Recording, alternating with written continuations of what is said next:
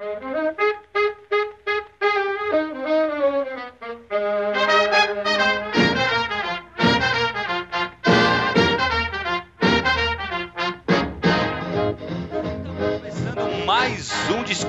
Desconstruindo. Dessa vez vamos desconstruir o gênio do cinema, né, cara? Considerado um dos grandes gênios do cinema contemporâneo, que é o Woody Allen. E estamos hoje com Luiz Eduardo Mata. Olá, pessoal, tudo bem?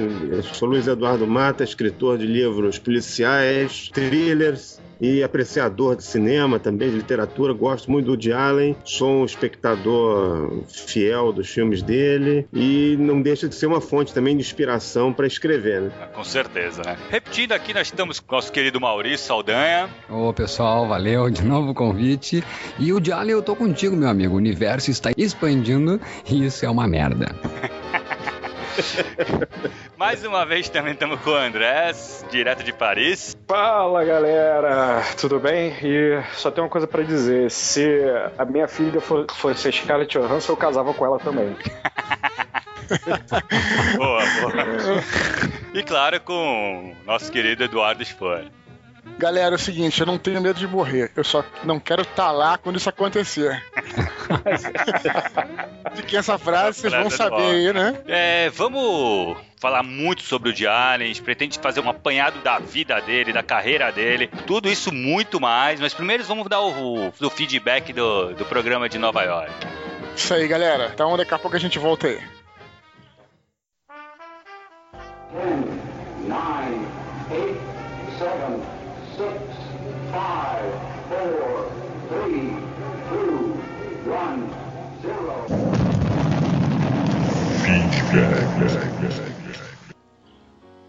Vamos para o feedback do podcast sobre Nova York, cara. Foi muito legal, né, Dudu? Foi uma coisa arriscada da nossa parte, assim, falar de uma cidade e tal, mas acho que o pessoal gostou bastante e, pô, acho que funcionou bem, cara. Estão até pedindo mais, né, de outros, outros destinos e tal. Achei legal a galera tá contribuindo aí com, com comentários e críticas muito, muito construtivas é, sobre, sobre o programa, né, cara? Isso é uhum. é muito bom, que eu acho que a gente tá se ajeitando aí, a gente tá aprendendo. Tá fazendo um pouco mais já, né, cara? Assim, já tá realmente trabalhando para fazer, colocar mais podcasts no ar, né? A gente fica feliz com os elogios, também observa bastante as críticas, mas o que eu posso garantir pra galera é que é, a gente não tem uma regularidade é, total, assim, né? Mas a gente. Regularidade certa, né? Não é, não é, muito certo de quando sai, mas a gente tá fazendo, né, cara? Mas o que eu, tava, que eu até tinha falado dos bastidores aqui, desse programa aí do Woody Allen, que eu comentei com a galera, que a gente faz com o maior carinho esse programa. Às vezes demora um pouco para sair, porque a gente tenta encontrar, sei lá, as músicas certas e tal. É claro que a gente tem que aprender e melhorar muito ainda, mas a gente faz com muito gosto, cara. É, sabe? A gente corre atrás das, das coisas para colocar uma música legal que tem a ver com o momento. Pô, a gente fica feliz feliz na hora de gravar, né, cara? É, exatamente. fica animado, só pra gente trazer nossos amigos. É um papo legal, eu acho que é isso que acaba que os comentários quase todos são positivos, né, Dudu? Então acho que assim, é mais por isso também, né? Porque a gente faz uma coisa que a gente tá gostando de fazer. Isso e assim que tem que ser. Se o negócio começar a ser muito compromisso, cara, acaba que se torna chato pra gente fazer e provavelmente possa comprometer a qualidade também da coisa. Pode crer. De os recados, né, cara? Vamos começar a falar do iTunes, que, pô, tu conseguiu colocar o iTunes. Consegui, cara, só que é, até tive um problema aí, que entrou é, bom, o iTunes eu coloquei os dois, é, coloquei os dois arquivos MP3 num só post. E aí parece que ele só puxou o primeiro. Sei lá, cara, assim, a galera aí que teve um Mande pessoal, aí. teve um pessoal aí que ajudou, é, o Igor lá de Belo Horizonte deu uma mão aí, várias pessoas também ajudaram, mandaram tutoriais e tudo. Então, quem tiver uma solução para isso, se houver a solução para isso, alguns falaram que até nem tem, tem que ser dois posts e tal. É, ajuda a gente aí, bota os comentários aí desse programa, se sabe como é que faz, se não sabe, pra gente poder, junto com vocês aí, né, conteúdo participativo. Claro, tu até comentei lá, cara, que no dia que tu pôs, a gente ficou lá entre quase os 20 primeiros, cara. É, maneiro. Depois a gente caiu, até porque a gente não tem uma regularidade, mas, pô, maneiro, né, cara? Ah, tá bom, tá bom. Lógico, pô. Não, você tá vendo que a molecada tá escutando já, já empolga de fazer mais, né? A galera tá escutando e, e é uma galera que eu acho que o público desse nosso programa tá se tornando uma galera que gosta muito é, de conteúdo, muito de participar, assim, não que outros podcasts não sejam assim. Mas o que eu quero dizer é que a galera tem muito conteúdo. Thiago, olha pelos comentários dos posts. Não, sim, exatamente, não... é. É claro que tem a galera que vai elogiar e tal, e, e é legal isso pra caramba, continuem. Mas tem uma, sempre uma galera que faz uns posts grandes e acrescenta é, suas próprias experiências é, e tal. falando então, suas experiências na cidade. Foi muito. Eu, o de Nova York eu reparei muito isso, né, cara? Tu vê que o pessoal É. se empolgou bastante mesmo. E o pessoal que não conhecia ficou com vontade de ir. E quem conhecia, cara, lembrou das coisas. Isso ficou muito legal, né, cara? Infelizmente não dá pra gente ler todos os comentários aqui, mas o bacana disso é que foi o que a gente falou lá nos primeiros feedbacks dos primeiros programas. O bacana é que tá nos comentários. Então, Exato, é só ir lá ler, Dá né? uma olhada, você está ouvindo aí pelo iTunes ou se baixou, vai lá no blog, no filosofianerd.com.br, é, clica em é, podcast e vê o comentário do programa. Tem ideia que acrescentou muitas dicas. Então, é, se quiser dar uma olhada no post, talvez possa te ajudar bastante a acrescentar aí. Então, tu, tu ia comentar da Estátua da Liberdade, né, cara? Que a gente não comentou, né, cara? A gente não falou dessa. é Duas coisas que eu esqueci, né? Que eu queria acrescentar. Estado de liberdade. Bom, cara, eu fui na primeira vez que eu fui na Nova York. A segunda eu não fui porque era no inverno, cara. Então é, é muito frio. Na verdade, não é esse problema, porque ela é fechado. O problema é na hora de você. A fila fica do lado de fora. Então é numa ilha. É, como vocês sabem muito bem. Então não tem a proteção dos prédios. Então é muito frio. Muito frio. Eu acho que hoje em dia no inverno até fecham. Mas a primeira vez que eu fui, eu- cara, é uma parada que eu não acho também tão foda aí, não, sabe, É, cara? aquele negócio, né, Legal. cara? Vale a pena ir mais de uma vez? É que nem É. o Cristo aí no Rio, sabe? Assim, porra, eu fui, eu já acabei indo umas duas vezes, porque uma vez eu fui, eu tava sozinho e tal, e depois eu fui com um pessoal que não conhecia. Então, assim, Uhum. quem já foi, cara, vai, vai reviver aquilo, tal, vai ver, é legal pra caramba. Eu acho que tem que conhecer. Mas não é uma coisa pra tu ir todas as vezes que você for pra Nova York também. É, mas o Estado da Liberdade eu ainda acho mais fraco que, que o Cristo, Thiago. Porque É o Estado mesmo? da Liberdade. É porque o Cristo tem a vista, né? Ah, sim, é. O Estado da Liberdade tem nada, né? É verdade. Então, é só estátua e tal. Então, eu, eu não sei, eu não acho um programa essencial, não, pra falar a verdade, sabe? É mais legal tu pegar um barquinho e dar uma volta ali, tirar Sim, sim. E vai no verão, né, também. É, no verão é melhor. No verão é bacana. Ô, ô, Thiago, uma coisa que eu me lembrei, cara, olha só que legal. Outro comentário sobre Nova York que eu não falei no programa, eu vou falar agora. A gente, todo mundo acho que viu aqui os Vingadores, né? Eu me amarrei no filme. Olha que coisa, tem uma. Tem a, a Grand Central Station, que é ali perto onde tem o, o combate final, tudo. Atrás da Grand Central Station tem um prédio gigante, que é o prédio da MetLife. E esse prédio foi criticado pra cacete, porque todo mundo falou que quebrou a vista da cidade. O prédio é feio, até hoje nego odeia esse prédio. O prédio é tipo um elefante branco. O pessoal, porra, e tu sabe, é, justamente tipo, sacaneando isso, é no lugar desse prédio que tá a torre do Tony Stark. Ah, que foda. Tiraram o prédio e botaram a torre do Tony Stark ali. Porque todo mundo sabia, porra, sabe, é uma coisa é, interna, né? Uma piada É, interna que os Nova, York- Nova Yorkinos odeiam e botou ali. Então é. Tá pô, bem bolado. É, achei bacana eu comentar isso. Beleza, vamos pros, pros e-mails, cara? Vamos lá. Primeiro eu vou ler da Ana Carolina Guiar. Ela fala assim: Como sempre, muito bom. Aguardo ansiosamente pelo próximo. E realmente me despertaram uma vontade que eu não tinha de conhecer Nova York. Adoraria ouvir, ouvir a opinião de vocês sobre mais destinos. Estou torcendo para que façam um sobre Londres. Seria incrível também um programa sobre Woody Allen. Tá aí, né? Parabéns pelo programa, sou grande fã de vocês. Ela queria criar o profeta. É, né? Tá vendo? Já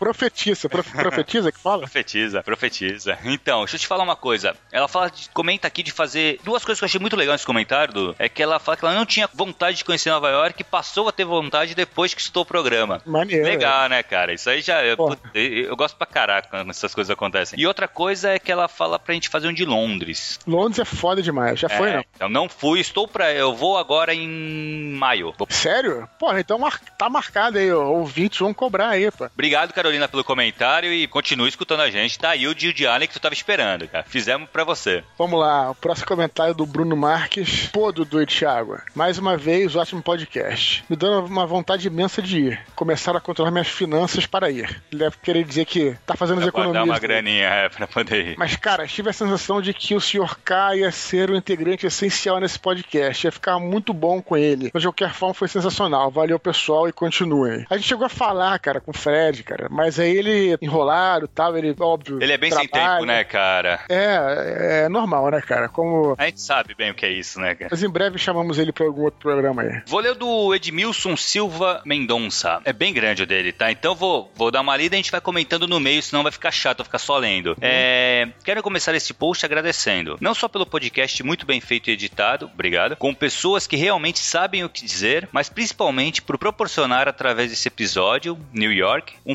flashback na minha mente de ótimos momentos. No mês de agosto, fui com a minha namorada a Nova York e fiquei lá por 11 dias. E em vários trechos do programa vi, -me, vi minha viagem sendo descrita. Faz sentido, faz, Faz sentido, porque a gente falou realmente dos lugares onde os brasileiros vão, onde os turistas vão, né? Sim, sim. Mas bem legal. E realmente, Nova York é uma cidade que deve ser curtida a pé, mas não tive problemas com o metrô. Fiquei na 58 com a Broadway e a estação mais próxima, Columbus Circle, era uma das paradas de todos os expressos. Aí é fácil, né, meu amigo? Aí também. ficou fácil, né? Porra, cara, ele é o primeiro cara que eu escuto falando. Quero ver o maluco ficar lá no, lá no Bronx, lá. Meu Saldanha. Além de estar muito bem localizado na boca do Central Park. O hotel em que me hospedei, o Hudson, é um dos que o JP citou, dessa leva moderna, com cara de balada. E tinha mesmo balada todo dia. É, então, esses, esses hotéis mais novos, né, cara, o JP falou, falou bastante deles, que é que tá chegando lá em Nova York, esses hotéis são é um pouco mais dispendioso, mas tem esse glamour novo, né, da, da modernidade. Ele comenta: "O Metropolitan e o Museu de História Natural são sensacionais. Nunca vou tirar da memória os momentos que passei ali. O MoMA eu achei legal, mas não estava tão preparado para ele." E o cara foi. Tanto se fosse no Guggenheim Hamilton ia pirar, né? Tirar, né? Ah, é que ele, mas a gente comentou isso no episódio, né, Dudu? Que tem que estar preparado, cara. Tem que ir realmente pra ver essa parte, essa parada de, de arte moderna, cara. Tu tem que ir com Sim. espírito. Não, é o seguinte, tem que ir com o espírito de querer aprender também, né? Exato. Né? Você vai ver um, por exemplo, um museu de história natural, aí vê um cedo de dinossauro, sabe o que, que é, beleza, legal tal. O MoMA, tu tem que chegar lá, ver obra de arte, porra, pegar o, o, é, o telefonezinho e parar pra escutar, pra aprender. É óbvio, né? Tem que estar, não. Tem que, é, tem que estar tem que tá no clima também, né? Não, não dá pra. Não é um, um- museu que nem de história natural, que é um negócio que tu já tá preparado mesmo pra ver. Aliás, é um bom exemplo, porque o História Natural ele é um museu assim, muito pra criança. Tem co- é, não vou dizer pra criança, tá? Mas tem coisas que são autoexplicativas, tem experiências que você pode fazer. Aquela experiência que tem no que tem em feira de ciência, sabe? Sim, Por sim. exemplo, é bem mais fácil. Mas beleza, vamos lá. Ele continua aqui. É de se exaltar a segurança, limpeza e receptividade que recebemos lá. Nas lojas. Também, falaram, às vezes falam mal de Nova Yorkino e tal. Porra, cara, não, Não- tô falando dos vendedores, não. Você faz pessoas na rua e receberam super bem, cara. Me ajudaram. Só que eu não sabia. Fazer dúvida, é.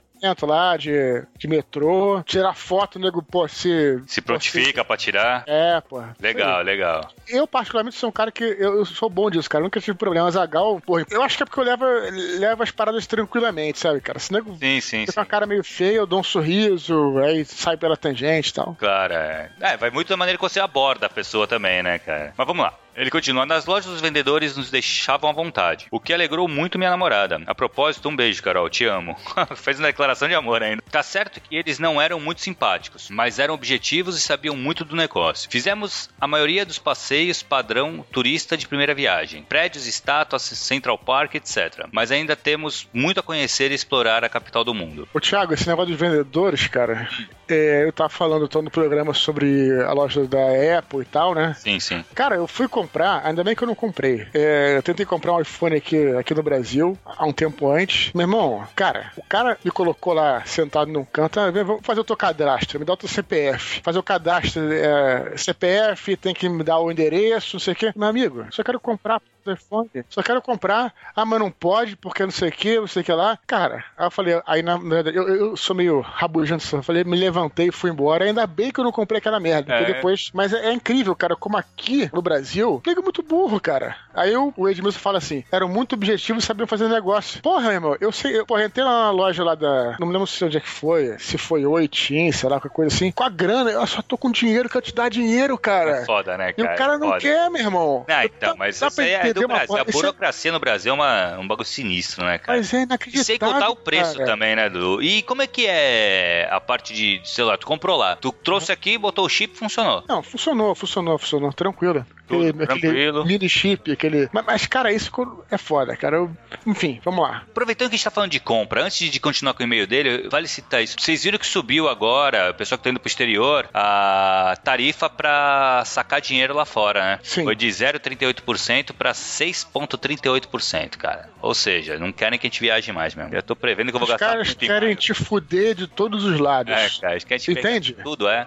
É incrível, cara. Incrível, Porra. incrível. Mas vamos lá, vamos seguir aqui, ó. Seguem alguns momentos sutis que eu jamais esquecerei. Primeiro, desci em Newark, cheguei ao finzinho da tarde e o avião tem que beirar a ilha para pousar. Foi uma cena de cinema, nenhum quadro seria mais bonito. Ah, deve ter sido lindo. Deu arco onde morava o Daniel San. É, mas Antes de ir pra, antes de ir pra Los Sim, Angeles. sim, sim. É, dois, a primeira vez na Times Square. Também deve ser impressionante pra caramba, né, cara? Pô, cara, chega lá aqueles letreiros, né? Porra. É, ele já coloca aqui, ó, três. A segunda e a a terceira vez e todas as vezes na Times Square. É um símbolo, né, cara? E, e é onde o tecido da realidade é mais espesso. É, Mundo. Exato. 4. Sair do Museu da História Natural num dia quente e comprar um sorvete naqueles carros típicos, com musiquinha e tudo. Eu ainda quero um dia para Nova York no verão. No verão. E quinto, deitar no gramado do Central Park com a minha namorada. Pô, o cara é apaixonado, hein? Carol, mostra pra Carol isso aí, cara. Pô. Tralha invejinha. Colocar assim.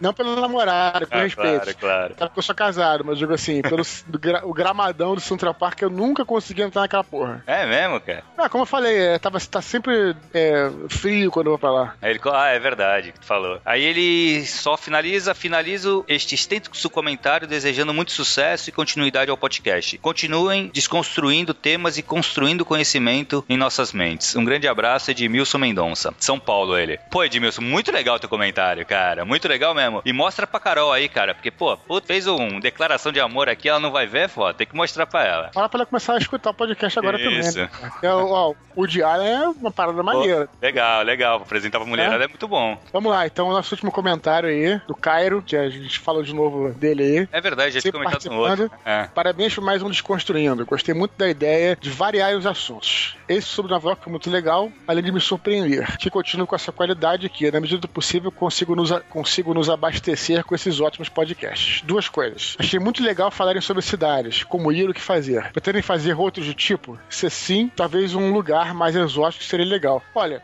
lugar mais exótico que eu fui é Istambul. Eu teria que reunir uma galera que. E foi pra lá, cara. Foi pra lá. Que é um lugar que eu quero conhecer também. Então. É. Não, Rio de Janeiro é exótico também? Rio de Janeiro? Rio de Janeiro? Ah, não. Rio de Janeiro eu passo todo ano, pô. Vamos lá, outra coisa. Já na parte de pedidos, vocês têm planos de fazer um desconstruindo sobre a série dos livros Duna? Já escutei um ou dois podcasts sobre, mas ambos foram bem fraquinhos, na minha opinião. E acho que o Desconstruindo poderia abordar a obra de forma bem legal. Um grande abraço do Cairo aí. Então, cara, assim, Duna, eu li só o primeiro livro, gostei pra cacete, mas li só o primeiro. Cara, eu não li Duna, cara. Me crucifiquem, mas eu não li. Eu tenho o livro aqui, mas eu não li. Não, não tive ainda aquela Aquele inspiração, momento, momento pra Aquele ler. momento. É, exato. Porque tem que estar tá na vibe, né, cara? Eu não, não Pô, tive cara, ainda. Eu gosto pra caralho. É um livro que eu gosto pra caralho. Cara, eu, a gente fez um Nerdcast sobre o Duna, né? É, eu não sei, cara. Acho que isso é uma tarefa. A gente pode até fazer, não, sim, não sim. na minha cabeça. Mas acho que isso é uma tarefa também, porque você poderia pedir, sabe pra quem? O pessoal do Ghostwriter. É verdade, cara. O pessoal do, do Ghostwriter, pô, eles focam bastante em literatura e eu acho que seria uma coisa legal, cara, pra eles fazerem. Tem outro podcast também, o que a gente já comentou aqui do Litramorfose, do que o Eric Novello que tá coordenando. Tem a Carol lá, que, que fazia papo no instante com, comigo, né, antigamente, que gosta bastante de Duna. Então acho que eles poderiam fazer um podcast legal também. Uma boa ideia para eles, hein, cara. É, não descartando, não descartando, mas. A hipótese é... da gente fazer, claro. Eu li só o primeiro livro, né, e tem muito tempo.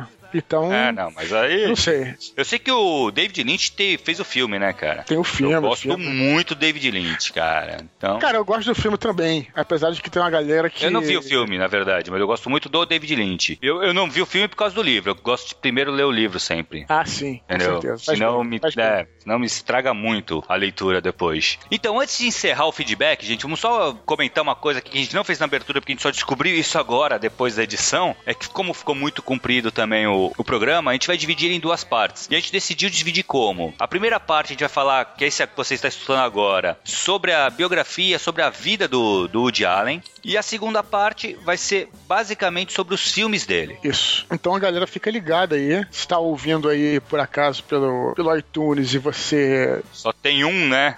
Só tem um. Volta para filosofianerd.com.br e tal. Ah, a gente vai. A gente não tá fazendo isso de isca, não. A gente tá tentando resolver. É, não, se você, você tiver uma encontrar... solução pra isso, você já avisa a gente, né, cara? Isso aí, galera.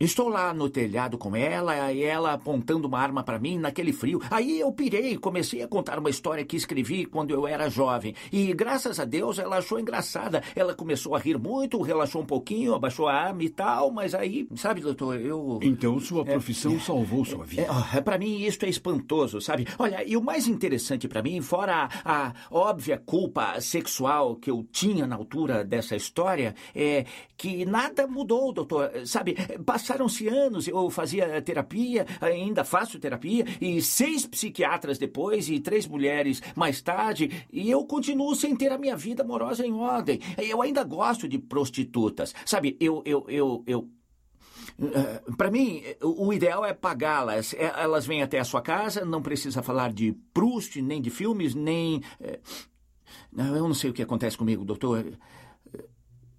Sabe, é, é que é, é, que parece que eu não cresci e eu me sinto, sabe, não é. Eu vejo outros caras da minha idade, mas eu só penso em transar com mulheres que vejo. Encontro uma mulher no banco, uma estranha no ônibus e penso logo, como é que ela é nua? Será que eu posso transar com ela? Sabe, isso é loucura. Eu, eu, eu vejo caras que conheço, advogados, médicos com famílias e casas, não são tão. Mora, será que o presidente dos Estados Unidos quer transar com as mulheres? Isso é, é tão péssimo exemplo, eu sei, mas eh, eu não, eu não sei. Eh, vejamos o Hal Wallenberg. Ele queria transar com todas as garçonetes da Europa? Provavelmente não. You must remember this. A kiss is just a kiss. Então, cara, começando a falar de Woody Allen, acho legal a gente, qual a experiência de cada um de nós, como que a gente conheceu o Woody Allen. Luiz Eduardo, como é que tu conheceu, cara, o, o, o mestre do cinema? Rapaz, foi o seguinte, foi da maneira mais trivial possível. Eu era adolescente, estava em casa no sábado à noite, Olha. e começou a passar no Super Cine um filme do Woody Allen, que era Noivo Neurótico, Noiva Nervosa. É, aquela, um aquela dublagem da, da Globo da década de 80, o Mata, que ele falava nem assim, sabe, eu estou meio nervoso, eu estou meio nervoso. Exatamente. Eu acho que dava até, tornava o filme mais interessante, até a dublagem. As dublagens dos anos 80 eram fantásticas, né? Eu até hoje, por exemplo, só para eh, fugir um pouco do, do Woody Allen, né? Pra falar um pouco da dublagem. Eu, eu comprei, eu tinha uma série que eu gostava muito, que era o Magnum. E eu não consigo assistir, eu tenho os DVDs aqui que eu comprei, então eu não consigo assistir a uhum. série com a voz do Tom Selleck. A voz do, na verdade, a voz do Magnum era a voz de Francisco Milani, né? Que era quem dublava o Magnum naquela época, né? E a voz do Woody Allen durante o tempo foi aquela voz da, da dublagem da Globo, Sim. que era uma voz um pouco, exatamente, um pouco mais histérica, né? Do que a voz dele mesmo, né? E o filme era muito divertido, eu achei um filme assim meio diferente, né, do que eu estava acostumado a assistir. E aí um tempo depois passou um outro filme dele na, na televisão e eu comecei depois a alugar alguns filmes no, no vídeo, né? Naquela época ainda tinha videocassete, locadora de vídeo, né? E fui tomando gosto, fui achando alguns eu gostava mais, outros menos. Agora eu gosto bastante dessa safra dele mais recente de filmes dos últimos 15 anos, talvez. São os filmes dele que eu, dele que eu gosto mais, assim, que eu me identifiquei mais de alguma maneira. Não sei se eu também estava mais velho e, e consegui decodificar algumas coisas que ele falava ali, que talvez quando eu era adolescente eu não entendia muito bem. E a partir daí eu fui rever alguns filmes mais antigos dele também. É o cineasta que, dele, quando os filmes eu vejo, revejo. São filmes que a gente deve ver mais de uma vez, porque cada vez que a gente assiste, a gente tem uma impressão diferente, ou a gente apreende alguma coisa diferente das vezes anteriores. É isso mesmo. Maneiro, maneiro. A gente vai falar dos filmes todos aí, né? Ou, ou tentar falar um é, pouquinho, né, o, Thiago? Cadê que aquele filme pra cacete, né? Porra, o detalhe é que o cara, desde a década de 70, um detalhe técnico, o cara faz um filme por ano. Maurício, como é que foi contigo, cara? Olha, então, cara, comigo é maluco assim, porque eu era criança ainda e meu pai era apaixonado por Chaplin e Woody Allen. Então eu não parava de passar bananas. Né? Ele uhum. tinha a fita do bananas e eu vendo aquela coisa daquele. Não sei se vocês todos viram que bananas, mas tem umas coisas bem Sim. gráficas, assim, umas piadas muito físicas também, né? Uhum. Ele mesmo diz que ele é apaixonado pelo Groucho Marx e tem muito do Chaplin também. A gente vê no Zelig o quanto ele admirava também Chaplin. Aliás, é só ver os filmes dele que tu vê que ele gostava é. do Chaplin. Então, eu não sabia nem diferenciar quando criança quem, qual é que era o Chaplin e qual é que era o Woody Allen. De tanto que ele revia. É, o Bananas é muito Charlie Chaplin, assim. E daí, logo depois, assim, acho que eu já tinha uns sete anos. Daí a mulher do meu pai, ela gostava muito do A Rosa Púrpura do Cairo. E aquilo me enlouquecia também, do cara saindo da tela, a mulher entrando na tela. Então foi muito louco, assim, foi desde cedo. E já eu, com 11 anos, já tava vendo no cinema Neblinas e Sombras, Maridos e Esposa, simplesmente Alice. Meu pai me deixava no cinema, daí ele me deixava, não ia comigo, igual ele que era fã, me deixava e me pegava depois. Que legal. E André, e tu? Então, cara, comigo tiveram dois momentos. O primeiro foi também bem, assim, acho que bem criança, quando passou tudo que você queria saber sobre sexo, mas tinha medo de perguntar. Passou tipo no Corujão. E eu assisti o filme com um olhar de criança, mas muito tempo depois, é, O Senhor dos Anéis estreou o quê? Foi 2000? 2000 primeiro é 2002, eu acho, primeiro, não? 2002, foi 2002, né? 2002, é por aí. Por, por que, que eu tô falando isso? Porque passei o Réveillon de, sei lá, 2001 pra 2002 na casa do, do Dave, né, do Azagal, e a gente assistia a pré-estreia do Senhor dos Anéis no dia 1 Enfim, eu fui lá dia 31 e tal, o pessoal fez a festa, e eu acordei umas 5 e meia da manhã, 6 horas da manhã, com uma puta ressaca, não consegui mais dormir, e fui ver televisão. Desci, né, eu tava no, no quarto, desci pra sala, fui ver televisão, e tava passando A Vida e Morte de Boris Krushenko. Cara, assim, filme, né? Porra, eu adoro esse filme, cara. Esse filme, ele é uma mistura meio de pastelão e de... Tem uma, uma série de referências cinematográficas, mas eu vi esse filme e fiquei louco, e aí lembrei do primeiro filme do Diário que eu tinha assistido, e a partir daí eu, enfim, vi todos os filmes desde então e revi alguns. Não vi todos, mas revi bastante. Andrés, Oi. esse 2002, 2001, você tinha quantos anos, você lembra? 20 e poucos, aí, talvez? Por aí, por aí. É engraçado porque eu vou até falar a minha experiência aqui, que é o seguinte, né, cara? É, eu, como todo mundo, eu acho que vi esses, esses filmes do Os antigos, na Globo e tal, o que você queria saber sobre sexo e não teve, sei lá, coragem de perguntar. e não entendia não muito bem, né? A gente não é. tinha. A gente não entendia muito bem, né? Ver aquele peito gigante e tal, achava que era um monstro. Eu gostava da parte onde tinha, onde tinha o castelo, aí depois Mas ele não é um monstro? É, exato. E aí eu não entendia muito bem. E aí, legal do Diário, cara, foi bem interessante, porque eu vi os filmes dele, eu até via e tal, eu não achava nada demais. Aí lá por 97 e tal, já era. Já tava começando a ficar mais velho, já tinha, começava a ter meus primeiros relacionamentos, minhas primeiras namoradas e tal. E aí eu fui ver um filme, que foi o primeiro filme que me interessou dele, que foi o Desconstruindo Harry. Ah, esse filme aí, é muito bom. Muito aí, bom. Muito bom, né? Então, cara, e aí eu comecei, por isso que eu falo, cara, o Woody Allen não é pra criança. E quando você fala que não é pra criança, ah, mas é porque tem sangue, é porque tem sexo. Até tem sexo, mas é difícil ter um sexo explícito no filme é, dele. Não é tão pesado, tem. né? É, não é pra criança, porque a criança não entende aquilo. E você realmente precisa, né? De repente você vê, às vezes, tem um cara de, sei lá, 18 anos, ou, ou, mais velho, que tem um hater, às vezes, do Woody Allen na internet, que não entende. Porque o cara não entende aquilo, né? É, é, você precisa ter uma certa base, uma certa experiência, uma certa vivência, né? Pra poder entender aquelas coisas que ele fala, não só em relação aos relacionamentos, como umas coisas mais psicológicas, dos psicanalistas e tal. Então, tudo aquilo, né? até mesmo da questão dos intelectuais, né? Você vai travar um duelo enquanto um intelectual idiota. Ah, cara, um garoto de 15 anos não tá nem aí, entendeu, cara? E a gente já foi bombardeado por intelectuais idiotas quando você entra na faculdade, entende?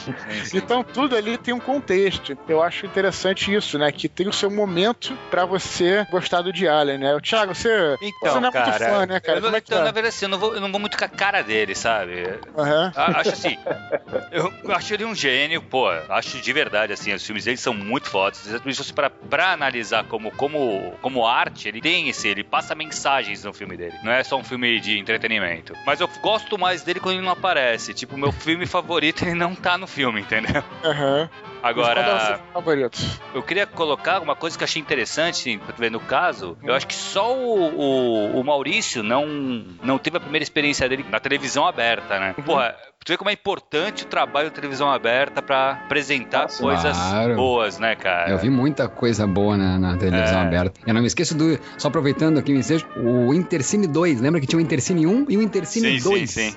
Que eu conheci Uhum. o Hal Hartley, um puta cineasta. Era aquele que você escolhia, né? O filme Isso, que ia passar isso. no- É, É, então, ele- hoje a gente perde bastante, né, cara, com isso. Mas, Mas tu não respondeu, Tiagão. Qual o teu favorito? ah, o meu favorito, Match Point. É, é, é o não, meu, é- é o meu também. É o meu também. Concordo. A gente tava falando sobre sexo aí nos filmes dele. É aí que começou, eu acho que, a entrar de verdade o sexo nos filmes dele. Com a É, entrada nem, da nem não é Scarlett Johansson, né? também não, né, Maurício? Tu vê que Não, assim, nada é- pesado, mas eu digo com a adição, com a adição da Scarlett Johansson que começou. a- a- essa mulher é, É. puro sexo, né? Ah, sim. Não, não Aí sei depois se ele chama a, a Penélope Cruz no próximo Exato. filme, que é puro sexo. Eu já acho o filme que esse segundo que eu vi, que Cristina Barcelona, né? Isso. Esse eu já acho Ah. mais menos. Eu não gostei muito desse. Ô, Maurício, não sei se o sexo, mas é mais a sensualidade, talvez. É, mas eu quis dizer sexo. é, Pô, você é um escritor, Dudu. Entre parênteses, né? É uma metáfora aí, né? Sei lá. Aliás, é, Não falei sexo explícito.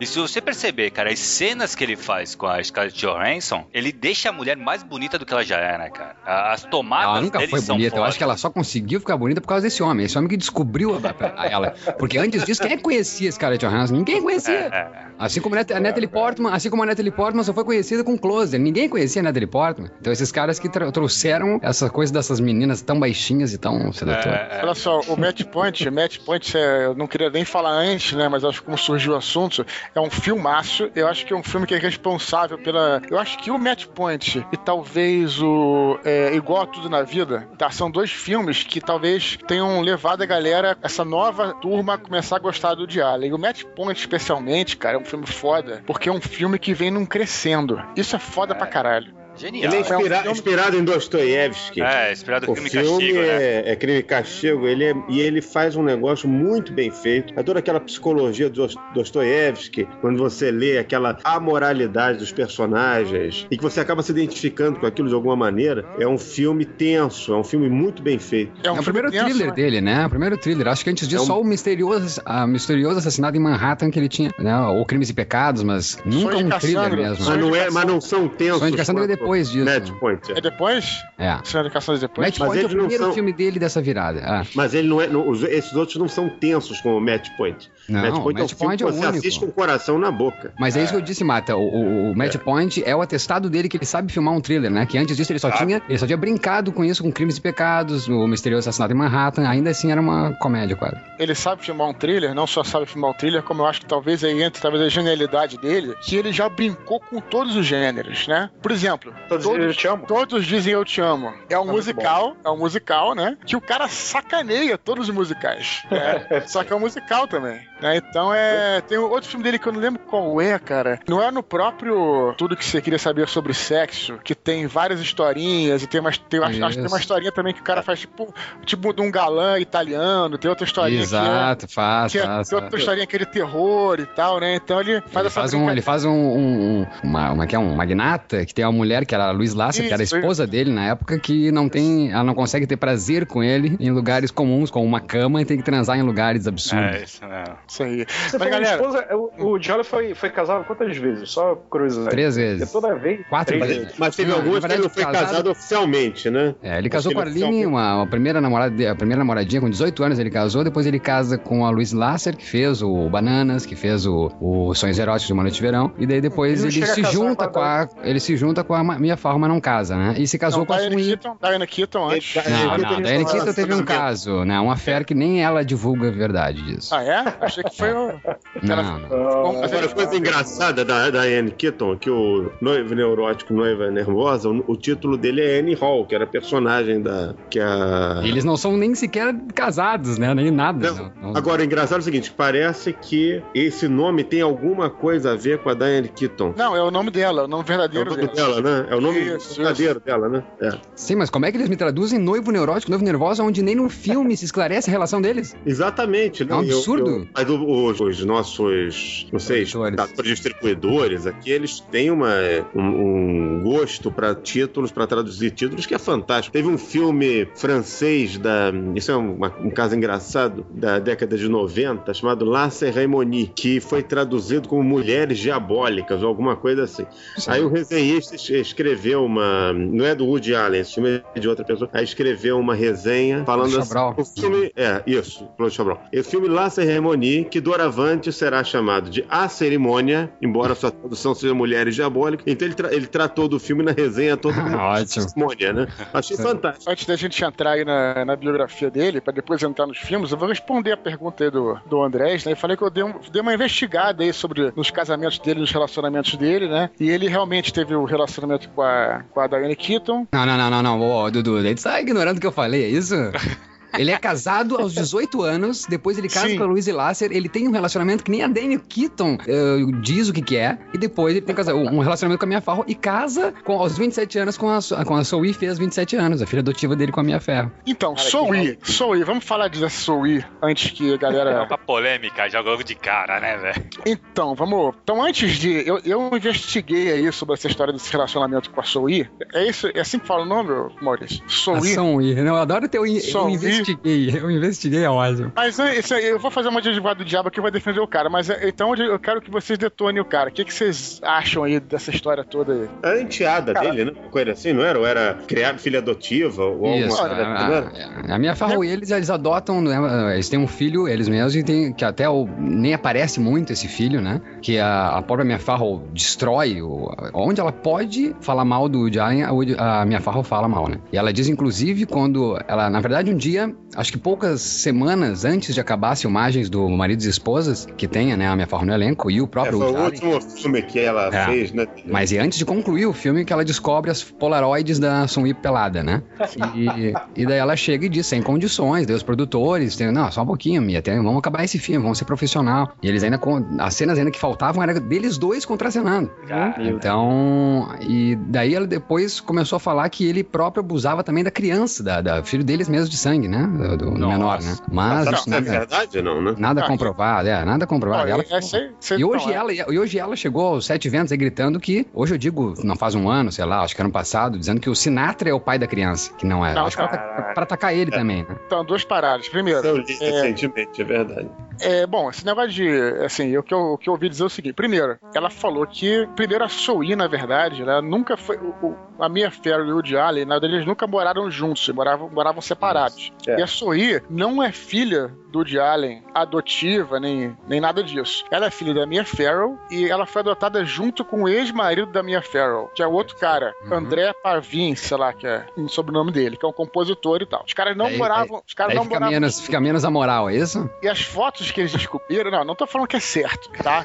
Não, mas nem eu acho que não é certo. Eu só quero Mas saber as- é que tu quer chegar. as- Hum. A- As fotos que os caras descobriram, né? Que a Sois já tinha 19 anos, 20 anos, quando tinha essas fotos. Então, eu só tô falando porque a galera acha que o cara é o pedófilo. Pegou tal, a quê. criancinha, né? e Tirou as fotos dela. E não é bem assim. E aí, a minha Ferro também não é. Ali, assim, ninguém é muito flor que se cheire também. né? Então, você vê, por exemplo, a minha Ferro falou essa parada, ela falou que o filho, que seria biológico dela com o Woody Allen, provavelmente era filho do Frank Sinatra, na verdade. E, e, cara, E o cara É, se parece mais é, com o Frank não. Sinatra do que com o Woody Allen, né? não, se parece não. Parece Graças não. a Deus. Se parece não. O cara é a, é a cara do Frank Sinatra, maluco. Não, então, eu só assim, mas se, se a mina tinha 19 anos, vai. O foda é, se, ó, eles não moravam na mesma casa, então eles não tinham tanto contato. A mina com 19 anos já é uma mulher. Então já, Claro. já dá pra perdoar bem aí o, o caso, né? É, porque assim, pra mim, eles moravam juntos, eu não sabia, não tinha essa informação de que eles não moravam juntos. É, eu Porra, ele, ajudou, ele ajudou a criar a criança e, porra, e de repente tá comendo. Porra, aí é foda, né? É a gente não pode esquecer que naquela época, isso foi no início da década de 90, a gente não tinha essa quantidade, de, essa- esse acesso à informação que a gente tem hoje. Era tudo só. As notícias só chegavam a gente pelos jornais, então eles podiam manipular aquelas notícias de Sim, qualquer forma. E era uma sociedade, mal ou bem, era mais moralista do que é hoje, né? 20 Ah, anos mas iam atrás. acabar com ele no Facebook hoje também, né? Ah, mas ele não lê, né? Ele nunca leu. Ele é um cara que nunca leu o jornal, então ele diz. Até a irmã dele, que é produtora de muitos filmes, ela diz: olha, o Woody Allen nunca, nunca leu nada, nem crítica, nem essa fofoca. Então, né, quando, esse, quando isso aconteceu, que ele mesmo disse que não sabia que era tão famoso, de tanto que foi veiculado coisas sobre esse caso. Então, pra ele é indiferente. Eu acho que também, se fosse nessa época, ele também não acessaria o Facebook, mas eu acho que o pessoal ia detonar, né? É, será que ele acessa o Facebook hoje? Não, né? Não, acho que não. Tá difícil. Agora eles estão juntos até hoje, né? Ele e a Soul. Sim, Então, então, juntos até hoje É filhos, uma né? coisa sólida, né? Não, é, não Aí foi uma aventura, uma coisa. Pois é, então, se casaram, em se casaram em 97 estão juntos até hoje aí, né? E tem um filho tá biológico perdoado. e um filho adotado. Tá perdoado, que ele vai pegar daqui a 20 anos. Tá criando, né? Tá no criador, né? E que não é dele, porque tem o olhinho bem puxado. Ele só se fode, né? Agora tem um filme lá, tem um filme cinema de crise, tem um filme chamado Wild Man Blues, que é um filme que eles documentam o tour que ele faz pela Europa, que ele toca clarinete também, já vai falar mais pra frente. E aí, quando ele vai se apresentar na Inglaterra, ele fica bolado e fala: pô, os caras vão nos xingar nas, nas nossas próprias, nossa própria língua. Fica tá... Preocupado com isso, né? vai, vai entender o xingamento, né? Então, é legal é... do clarinete, eu sei que tu quer falar mais adiante do clarinete, é, vamos... mas é o bacana do clarinete é que é por essa razão que ele não vai ao Oscar, né? Que é na segunda-feira, que é. Antigamente, ah, é? pelo menos, era segunda-feira o Oscar, e ele não, não pode sair lá do Carlisle, né? Tá de brincadeira que ele não, não vai. O cara é um homem de princípios, né? A gente não pode dizer que não. Ah, não, ele disse que, que quando recebeu a, a, indicação do Annie Hall, ele disse: Não, jamais vou deixar de tocar, né? Eu tenho um compromisso e vou, né? Quero tocar meu clarinete. E disse que no outro dia que ele chegou lá com o jornal na porta dele, que ele viu lá: Annie Hall ganha quatro Oscars. tu viu? O cara descobriu por um jornal. Foi no dia que ele leu o jornal, quer dizer, que ele não lê é, nada, né? Coisa naquele dia ele leu. É, alguém deve ter mostrado pra ele. Eu falei, se liga é, aqui, exato. We have an erection of 45 degrees. Shall we attempt penetration? Prepare for penetration.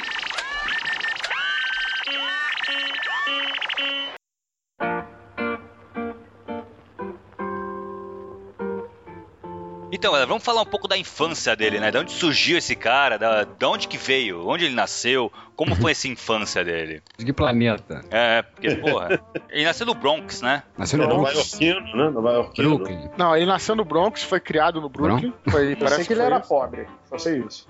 Eu só ah, sei é. que ele era pobre. Só isso. é, não, é, é, é foda que ele, o, é legal só de dizer que o avô, né? Ele tinha um avô russo e uma avó austríaca. Tá aí também, talvez, por elementos que a gente vai descobrir desses dois países ao longo da carreira dele. Mas o pai e mãe nova-iorquinos, né? E o, o engraçado também é que o pai viveu, viveu 100 anos, de 1900 a 2000, e a mãe nasceu, uh, viveu 96 anos. Nasceu em 1906 e morreu uh, em 2002, é isso? Não, ele tá a caminho, né? Tá a caminho. Já tá com 78 anos. É. Então, é, ele nasceu em 35, né? Ele, tá... ele nasceu em 35. Quem quiser saber um pouco mais da infância do Jali, eu recomendo um filme para vocês que chama Radio Days, A Era do Rádio. Muito bom. Que é, é o seguinte, ele se nega terminantemente a dizer todos os filmes, todos ele fala que nenhum filme dele é autobiográfico. Mas eu não acredito nisso, porra. Então, a Era do Rádio, inclusive, tem um off, que é ele falando como se fosse mais velho, né? E falando sobre ele criança, tudo ele criança, as histórias do rádio, tudo mais, né? E falando da infância dele no Brooklyn, e falando sobre é, na, na, escola judaica, como é que é, aqueles, eles tinham um plano, né, que esse filme é muito mane maneiro, assim, né, eles tinham um plano de conseguir o, o, anel do Vingador Mascarado, que era o herói do rádio. Então os caras tiveram um plano de fazer o seguinte, de ir, o Rabino falou pra eles irem pra rua, né, coletar fundos pra criação do Estado da Palestina. Então eles tiveram a ideia de fazer a mesma coisa e pegar essa grana e dividir entre a galera e comprar o anel do Vingador Mascarado. então é, tem e tu vê que de, desde o início é interessante interessante porque ele tem esse caráter, não sei se é dele, ou se, não, não, dá para entender, mas é esse caráter um pouco a moral que o Mata falou aí, tá presente um pouco nessas histórias dele, né? Então, desde criancinha, essas coisas e tal. Então, esse filme é muito bom, talvez vocês gostem aí, fala muito da Era do Rato. Esse filme é muito bom, muito toca bom. Carmen Miranda, né? É. É, ele tem uma, uma pegada muito de comédia, né, cara? Isso aí não tem como negar. Ele começou escrevendo comédia, né? Isso, piada, né? Piada Piadas, pra jornal. É, isso. Que ele já não usava o nome dele, né? Usava um pseudônimo que ele tinha vergonha, que sempre foi muito envergonhado, e tinha vergonha de que na escola ele chegasse alguém dissesse que viu no jornal o nome dele, então ele usava um pseudônimo. É mesmo? Não sabia disso, não. É, por, isso, por, por, isso o Woody Allen, né? Porque o nome dele é Alan Stewart Conisberg, é. algo assim. Ele começou a escrever novo, não foi isso? Muito novo. Acho que antes dos, antes dos 15 anos já estava escrevendo ali piada, escrevia 50 piadas, acho que por dia. Caraca. Ele mudou o nome dele para Haywood Allen, então Woody Allen, né? É, com 17 anos. Depois eu fui, eu fui ver isso também não sabia. Quer dizer, é cedo pra você mudar, né? Se eu tinha nem maioridade, teoricamente já pode mudar o nome, né? Mas uma coisa que o Woody Allen tem falando negócio de humor é o, um alto humor, né? É uma, é uma característica, inclusive, o que eu vejo, tem, por exemplo, vocês veem as piadas judaicas, são todas Sim. formuladas por judeus. É uma característica da, do judaísmo, assim, da comunidade judaica que eu vejo, tem muitos amigos judeus que têm esse humor, e é uma característica dele também. Então os filmes, eles se satirizam um pouco, porque o Woody Allen é uma figura que você estava falando aí, que alguém aí, um de vocês, não, não vai muito com a cara dele, não com a figura eu, dele. Tiago, eu, eu.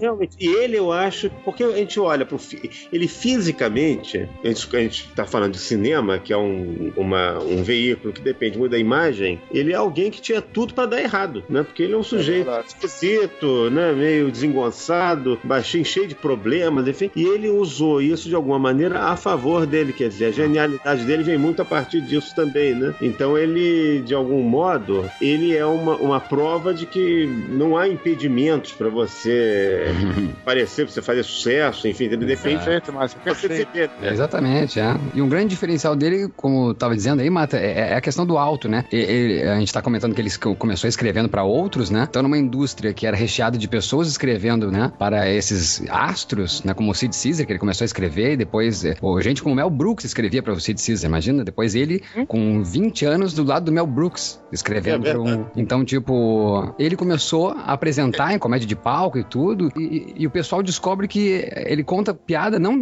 inventando, né? Ele conta sobre a vida dele, sobre o que ele assiste ao redor dele. Isso que é o diferencial, acho que isso que encantou muita gente. Duas frases que eu acho geniais do, do Woody Allen. Uma, é, perguntaram pra ele o que, que ele achava sobre o Holocausto e ele respondeu que os recordes estão aí para serem quebrados. Cara, isso. Só um judeu pode falar isso, né? É verdade. Da- Então, só pra esclarecer, é... não é bem isso que ele quis dizer. Ele quis dizer: o que me assusta é que recordes são feitos para serem quebrados, né? Nesse sentido que, que ele disse. E a outra ele diz que não fale mal da punheta porque é fazer amor com a pessoa que você Com a mais pessoa ama. que você ama, cara. Isso aí tá no Anyhow, isso aí tá no Anyhow, é lindo. é, isso. ge- é genial, cara. Isso é genial. Tem um filme que eu tava vendo hoje, que aliás eu acho ótimo, que é Hannah e suas irmãs. Eu adoro esse filme. O cara tem uma hora que ele chega e descobre que é estéreo, né? Então o cara ser zoado pra caralho. Não, o, o médico fala: Não, mas você, o problema é você. Você tem esse estéreo, tem pouco esperma, e seus espermatozoides não são legais tal, não sei o quê. Depois a mulher dele, no filme, ela fala: Pô, mas será que foi você que provocou isso com masturbação excessiva e tal? Cara, é muito bom, cara. é muito A bom. masturbação tá presente em vários, né? Inclusive ali no. Não, não, inclusive no citado épico, né? Quando ele é um espermatozoide, né? Que ele diz: Ah, mas se for uma punheta, eu vou cair numa. na- no, no meio de uma. num- Eu vou parar sei- na parede. É. Eu vou parar na parede. Realmente é muito bom, né, cara? Isso que você tá falando é, o, é a parte do. É tudo que você queria saber sobre o sexo, né? Que tem a Exatamente. parte. É genial que tem o corpo humano, tem o cérebro, aí tem os olhos, né? Isso pra criança é legal, né? Mas você não entende o que, que são aqueles Não bichinhos entende, ali, né? Mas Tem, tem entende muito na- adulto que não entende também, não. Tá até o Burt É. Reynolds ali, né, cara? No comando da. Então, esse negócio da masturbação tem aquela piada que ele tem no Desconstruindo Harry, que é ótimo também, tem aquela piada de que ele tá no psicanalista, né? Então ele vai falar terapia, ele fala não sei o que, ele fala, olha só, eu, eu sou um cara velho, mas eu acho absurdo que eu ainda penso em sexo, pô, eu vejo uma mulher na Quinta Avenida e fico, volto pra casa e fico pensando naquilo e tal, não sei o que. E esse filme foi da época em que o Clinton foi pego com a Mônica Lewinsky. Então olha Isso. o time, olha o timing do- da parada da piada. Então o cara chega assim e fala assim: ah, mas não é possível, eu tenho amigos meus que são advogados. Será que os caras pensam nisso toda hora, que são médicos e tal? Você acha que o, o presidente dos Estados Unidos pensa em sexo toda hora? Aí ele. Mau exemplo, assim, tipo. Que, talvez se você vê isso hoje, não seja tão engraçado, né? Mas na época foi o troço que o cinema via abaixo, né, cara? Porque. Então, retomando aqui, cara, eu acho que também é legal falar que o cara começou a escrever, então, no colégio, como o Maurício falou, escrevia essas piadas pra, pra jornal, né? E o Mata falou o seguinte: o cara era um cara pobre, judeu, né? Na época eram mais discriminados e tal. E quando ele tem 18 anos, cara, ele foi contratado como escritor full-time de um humorista lá que é Herb Schneider, Schindler, como é que fala isso? Não sei falar esses nomes em inglês. E que era um cara que é uma personalidade do rádio, né? Então ele foi contratado como um cara full-time. Então, aos 19 anos, cara, o cara escrevia roteiro pra vários programas, tipo o Ed Sullivan, vocês lembram do Ed Sullivan, que era o programa onde os Beatles Claro, vieram, claro. os Beatles vieram, o Ed Sullivan revelou o Elvis Presley, era um programa e tinha o The Tonight Show, que era uma coisa meio tipo um dos primeiros é, talk shows, assim, tipo Uhum. estilo Woody Allen, Use Johnny meia. Carson, Johnny Carson. Isso, isso, isso. Então, é, ele começou, olha só, no começo da década, de, da década de 50, ele começou ganhando 25 dólares por semana. E no final da década de se- de 50, na é, questão de 4, 5 anos, o cara já ganhava 1.500 dólares por semana. Cara, a diferença é. Não, e fora assim, novo pra caraca, né, cara? Porque ele, tava, ele começou com 18 anos, cara, já com essa Ah. moral toda. Então tem, tem aquela coisa, né, que isso é legal falar, assim, sem querer me pro- aprofundar, mas o Mata vai concordar comigo e tal, que tem aquela coisa, ah, mas, é, poxa, o cara, de repente, é, isso tá até mesmo no meio da literatura, em qualquer meio, mas até literatura interessante porque o Woody Allen é um escritor, né? Ah, mas eu não, será, não conheço ninguém, ou eu não, ou eu não, não tenho as, as ligações certas, ou não sou amigo de fulano tal. Pô, o cara é um merda, cara. Sabe? Tipo, o cara, pelo talento dele, né, foi conseguindo crescer aos poucos, né? É, ele foi sozinho, exatamente. É. É, família pobre, né, cara? A família dele tinha uma delicatessen, né? Tinha uma delicatesse, o pai era joalheiro, assim, mas É. joalheiro que eu digo que faz coisas de joias, assim, não é um, não é um cara rico, ninguém era rico, né, cara? Então, e, e é, mais do que isso, né, judeu, né, cara, que era na época, tinha uma grande discriminação antes da Segunda Guerra Mundial, então tu imagina como é que era a parada, né, cara? Então é década É, de e, fala- 60. e- e falando das questões ao redor também, ele, ele dá muito crédito também ao, final da Grande Depressão, que as famílias se juntavam muito, então era a questão era a família se juntar. E que isso fez ele muito criar esses roteiros, que ele ficava, né? Ele disse que a mesa era sempre isso mesmo: pai, mãe, tio, tia, o tio maluco, irmãos. Então ele disse que a casa sempre recheada de muita gente na família, né? Então por isso que todos os filmes têm essa, esse teor, o roteiro sempre recheado de relações familiares, né? É, isso deu material pra ele, né, cara? Mais uma vez, isso tá no Era do Rádio. Então, que é uma casa no Brooklyn, onde moram todos os primos, todos os tios nessa casa. E é legal porque ele vai falando do rádio e fala, ah, mas é, eu vou subindo aqui na- no quarto da minha tia, ela gostava de Carmen Miranda. Meu tio mais velho não perdia o negócio dos esportes de jeito nenhum. Então aí ele foi, né? Isso que você falou mesmo. Legal. É, ainda que ele não tenha reproduzido fielmente como era a família dele, aquilo certamente serviu de uma inspiração muito forte para ele compor esse filme. E acho que toda a cinematografia dele é muito. Eu acho que é muito, muito pessoal. Acho que, acho que essa experiência existencial dele, a vida toda, foi muito fundamental para manter, inclusive, a qualidade de, de toda a filmografia. Ele, você vê que os filmes eles mantêm um nível de qualidade, embora sejam filmes muito diferentes. Eles têm uma. Cada um tem uma identidade muito própria, mas você não observa uma, um- uma- um cinema de altos e baixos. Todos eles têm um teor psicanalítico, têm um teor reflexivo, auto-irônico, né? e isso vem muito da personalidade dele. Parece que ele faz análise há quase 40 anos, é isso? Uma Sim, coisa foi, assim? Foi o que eu li, foi o que eu, li. Eu, eu E pra eu gente ele faz a mais, desde os anos 70. É. Eu ouvi dizer que ele, que ele fala, quando ele tá viajando, ele fala, ele faz a consulta por telefone, tipo, uma hora, todo dia ele fala lá com a terapeuta dele, ou o terapeuta, não sei se chama. Que Imagina, né, ele falando, né? Se- Como será ser terapeuta do Woody Allen? Exato como deve ser ser o terapeuta do diálogo, cara. Deve ser uma loucura, cara. Eu não sei se o cara é um cara muito bem resolvido ou muito mal resolvido. Pra mim isso é um mistério. Isso é interessante, Dudu, até porque no caso da Sun Yi, diz que quando ele tava filmando na época o Tiros na Broadway, Sim. e que ele ia na corte, ele diz que nunca, né? Diz que na vida inteira ele nunca atrasou uma filmagem, uma reunião, nada, nunca. E inclusive, então, na época do rebuliço com a Mia Farrow e a Sun Yi, que ele não atra... ele ia pra corte e voltava a filmar. Vamos lá, no meio do filme, no meio da filmagem, eh, cancelava e corta, porque ele tinha que atender o telefone, mas vamos voltar. Então o cara nunca deixou. Então acho que con- concordo, não sei, é uma dúvida. Ou o cara é muito, é mal muito bem resolvido, ou ele é muito bem resolvido. Eu acho que ele é muito bem resolvido dentro da sua má resolução, digamos assim. Ah, boa, boa.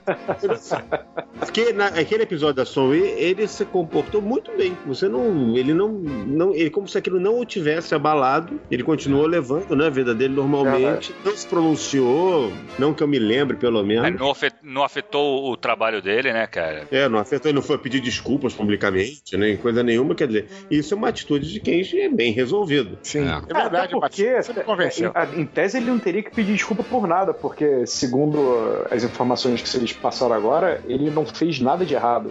É, É, exatamente, assim. exatamente. Uma coisa que tipo o Roman menina- Polanski, né? O Roman Polanski Pois ficou é. com- As pessoas ficam muito preocupadas com a sua imagem pública. Tem artistas que Exatamente. vão à televisão para prestar esclarecimentos, dar entrevistas e se explicar para o seu público. Eu acho que ele tem que dar explicação nenhuma. A vida pessoal é dele, só diz respeito a ele, a ex-mulher dele, a nova mulher, enfim, entendeu? É um problema que eles têm que resolver lá. O que eu achei se ficar assim, pô, por mais que todo escândalo rolando, o estresse, pô, a cabeça de qualquer um ia ficar assim, né, cara? Tu ia ficar completamente perdido. E ele continuou trabalhando, né, cara? É, continuou é, filmando e, fez, e só fez filme bom. Não tem assim. Meu, Alguém sabe qual foi o filme que ele tava filmando nesse. Eu acabei de Então, falar, Tiros na Broadway. eu Deu acho- Oscar, deu Oscar pra Diane Winston. Porra. Quando o marido e esposas foi, estavam falando, né, que estava sendo finalizado, talvez, naquela época, e foi lançado já quando eles tinham se separado. E aí depois estavam sendo filmados os da Broadway. É, que aí foi o, foi o julgamento e tudo mais, né? Mas só voltando ao, ao, princípio ali, onde começou tudo, uh, muito crédito também tem a Shirley MacLaine, porque ele fazia show num distante ali, próximo, mas, mais distante de, de Nova York, que era uns sketches que ele dirigia, que ele escrevia, depois começou a dirigir, sketches de 5, 8 minutos, e a Shirley MacLaine levou... Pra TV? Pra TV, Maurício? Não, não, pra não, é tipo, tipo, show, tipo uma show. casa de shows mesmo. É. Stand-up, tipo assim. Stand-up. E daí a Shirley MacLaine levava pessoas da, da indústria, amigos dela, que daí o, o, os famosos produtores até hoje, né, o Jack Rollins e o, o Charles Joff, viram e disseram, meu Deus, né, vamos pegar esse cara. Só que eles nunca tinham pego pessoa, um cara assim que escrevia, né? Daí eles disseram, o próprio Woody Allen também não entendia nada muito da indústria, não sei o que, eles disseram, olha, deixa que a gente tenta manejar tua carreira e você só escreve, né? E que daí um pulo assim, ele recebeu 20 mil dólares para escrever o What's New Pussycat, né? Que é o que, que é a gatinha com o Peter O'Toole. E daí Isso. começou a carreira dele ali, né? Isso é interessante, é, aí começa a carreira dele no cinema, e é legal porque tem umas coisas bacanas para falar em relação a isso. Isso foi no final da década de 60, né? Mas no começo da década de 60, ele começou, como você falou, a fazer essas coisas nos bares e tal, como stand-up. Ele já era um cara mais ou menos conhecido. É, às vezes, quando a gente fala stand-up, a primeira coisa que a pessoa pensa é: ah, o cara fazendo show num bar de quinta categoria, né? Não, ele já era conhecido, ele inclusive fazia shows, ele gravava em LP e vendia esses LPs, né? Uhum. É, ele fez inclusive shows para campanhas do, de um candidato chamado Eugene McCarthy para presidência, que foi um candidato independente, nunca ganhou nada. Geralmente nos Estados Unidos sempre tem essas eleições, tem um candidato independente que nunca ganha, mas ele geralmente representa, sei lá, os direitos ou dos artistas, ou sei lá, dos metalúrgicos e tal. É um candidato independente. Tipo marronzinho. É. Mas esse, esses caras fazem campanha para presidência para aparecer. E, e, os caras, após fazerem isso, eles rapidamente ganham para Senado, para Câmara, sim, entendeu? Sim, sim. Então, pra eles, essa é uma coisa clássica. Tem ah. Então, ele fez esse negócio e até tem uma. Pô, é assim, isso, como a gente falou, né? Não é autobiográfico, mas sem dúvida inspirou ele muitas coisas. Tem outro filme dele, agora não vou lembrar qual é, que ele chega, é, eu acho que é no Hannah e seus irmãos, não tenho certeza, mas que ele chega, ele vai é, fazer um. Ah, eu sou, ele é um comediante. Ah, vou fazer um comediante, vou fazer um, um show tal. Ele vai num, num desses. Né, é, fazendo um show preparado para parada eleitoral. E era contra o MacArthur, né? Se eu não me engano. Acho que era isso. E o cara começa a contar uma piada. O cara fala assim: Ah, eu conheci. O cara fala: eu fui chamado aqui porque na verdade eu conheci a filha do MacArthur, né? A gente teve um relacionamento. A galera, porra, mas caramba, isso aqui é tal. Aí eu não conseguia falar com ela, que na verdade eu que tinha que falar com o pai, que eu queria fazer com a filha dele o que ele tá fazendo com o país.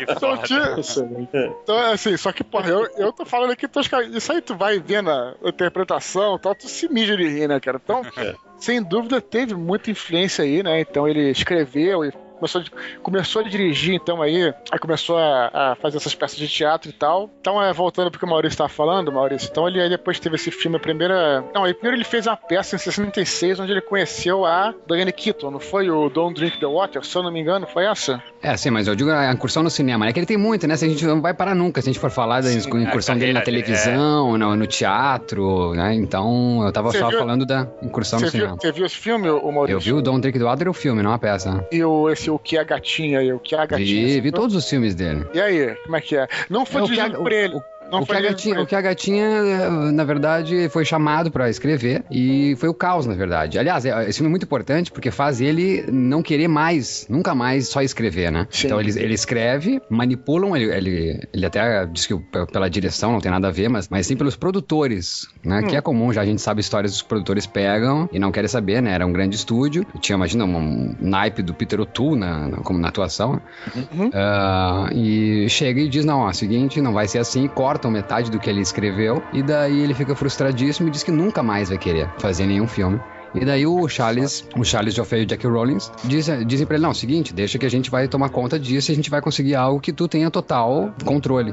E daí ele consegue produzir o Take the Money and Run, né? Que é o, que é o o, um, assaltante, bem, bem trapalhão. Né? Antes disso, é. ele faz. Antes disso, ele faz uma. dá uma zoada aí, que não sei se ele. Ele dá, uma, ele dá uma zoada que ele. Total. Produ, pro, é, ele faz um outro filme que ele não faz. Ele pega um filme japonês de espionagem Isso. e chama de O que é a Tigresa. E o cara redubla o filme todo, estilo Hermes e Renato. E aí zoando o filme e tal, não sei o quê. E a galera até achou interessante, porque era uma resposta ao que é gatinho, né? E depois, né, como você falou.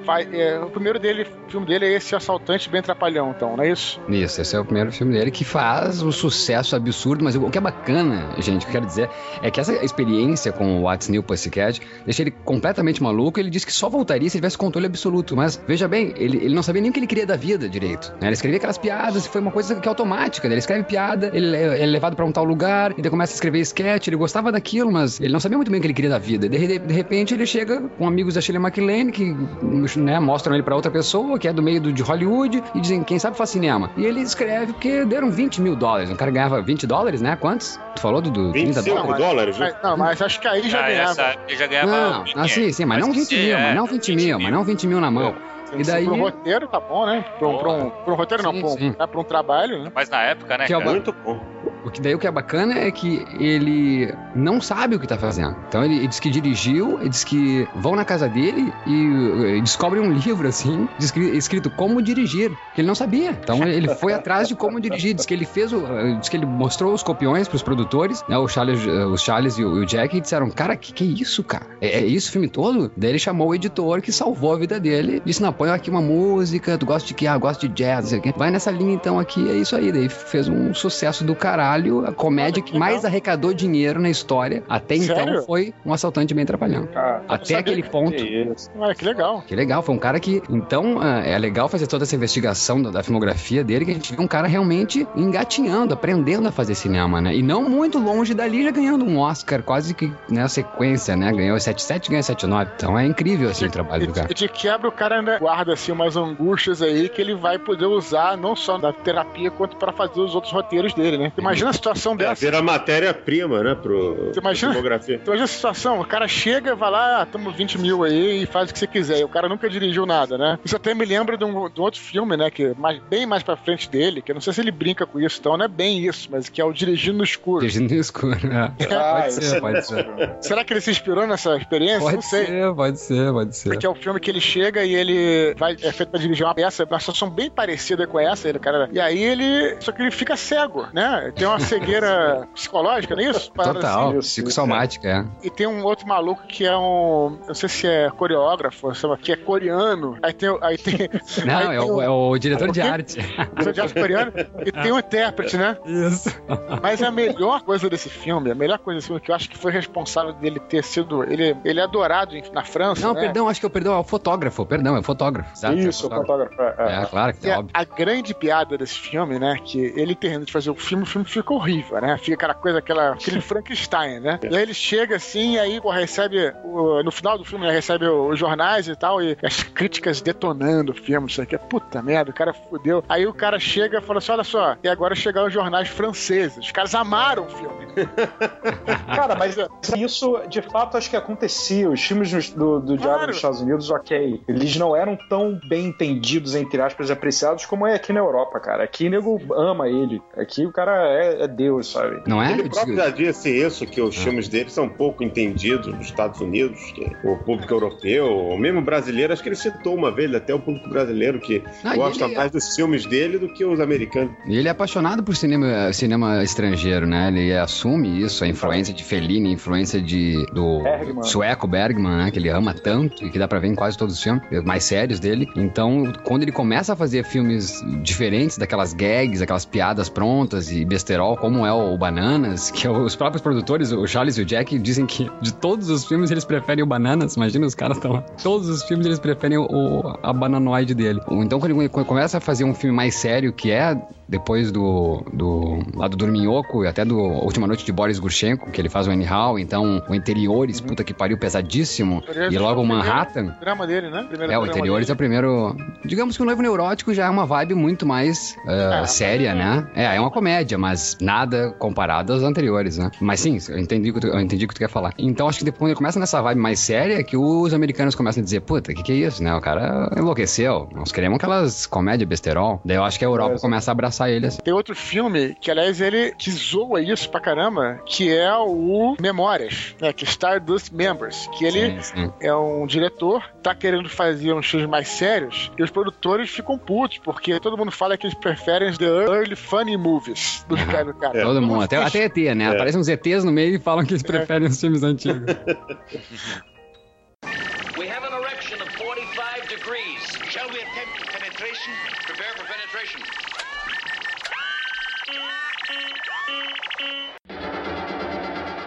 Muito bem, Eduardo. De novo, nós vamos ter que dividir o programa em dois, né, cara? Ficou comprido, a gente pô, falamos da vida do D. Allen e também das obras, então é muita coisa. Então, esse, esse primeiro programa que você escutou agora tá só sobre a, a vida dele. Biografia dele, É, né? a biografia, exatamente. Falando, Isso, falando é. do caminho dele até aqui. A carreira dele e tudo mais, né? O próximo a gente deixou separado pros filmes. Não que a gente não tenha comentado de alguns filmes agora, mas agora, nesse próximo episódio que já tá aí pra você baixar, ele vai falar só sobre os filmes. Vamos falar sobre os filmes, vamos falar. é, a gente tentou começar, mas é até engraçado. a gente tentou começar a falar na década de 70 de filme pra, de cada filme. A gente viu, caraca, vai ficar um Não vai dar, monstruoso. né? A gente acabou indo de década por década e tudo mais, mas acho que vai dar pra ter uma ideia. Ficou bem legal, né, Dudu? Eu achei que ficou melhor também de falar de década em década, porque assim, não, não ficou muita informação, sabe? É, o, e esse negócio de dividir em dois, cara, eu acho legal. A gente até poderia reduzir muito e fazer um só, mas acho que já que a gente tá falando sobre o Woody Allen, cara, vamos apresentar o material pro nosso ouvinte, que é assim, tipo um, um pacote, entendeu, cara? O cara Exato, vai exato. pegar aquilo ali, claro que você não vai saber tudo sobre o Woody Allen, porque a gente também não sabe. É, né, a gente falou bastante, falou tudo do cara que é impossível, né? Vamos dar informação bacana, vamos dar o máximo que a gente puder. E por isso a gente fez isso. Conforme a gente falou no, no feedback, é, a gente vai colocar no iTunes. Eu não sei se vai entrar os dois, né? Mas é, é, se você não conseguir, se você não encontrar o segundo no iTunes, não é pegadinha, não é pra obrigar você a vir no site, não é nada disso. Mas a gente tá tentando ver como é que a gente consegue. Como a gente não conseguiu ainda, Isso, é. se você, se você inclusive souber, né, como a gente repetindo o que a gente falou no feedback, se o cara inclusive souber como é que faz isso, tudo mais, né, avisa pra gente que a gente,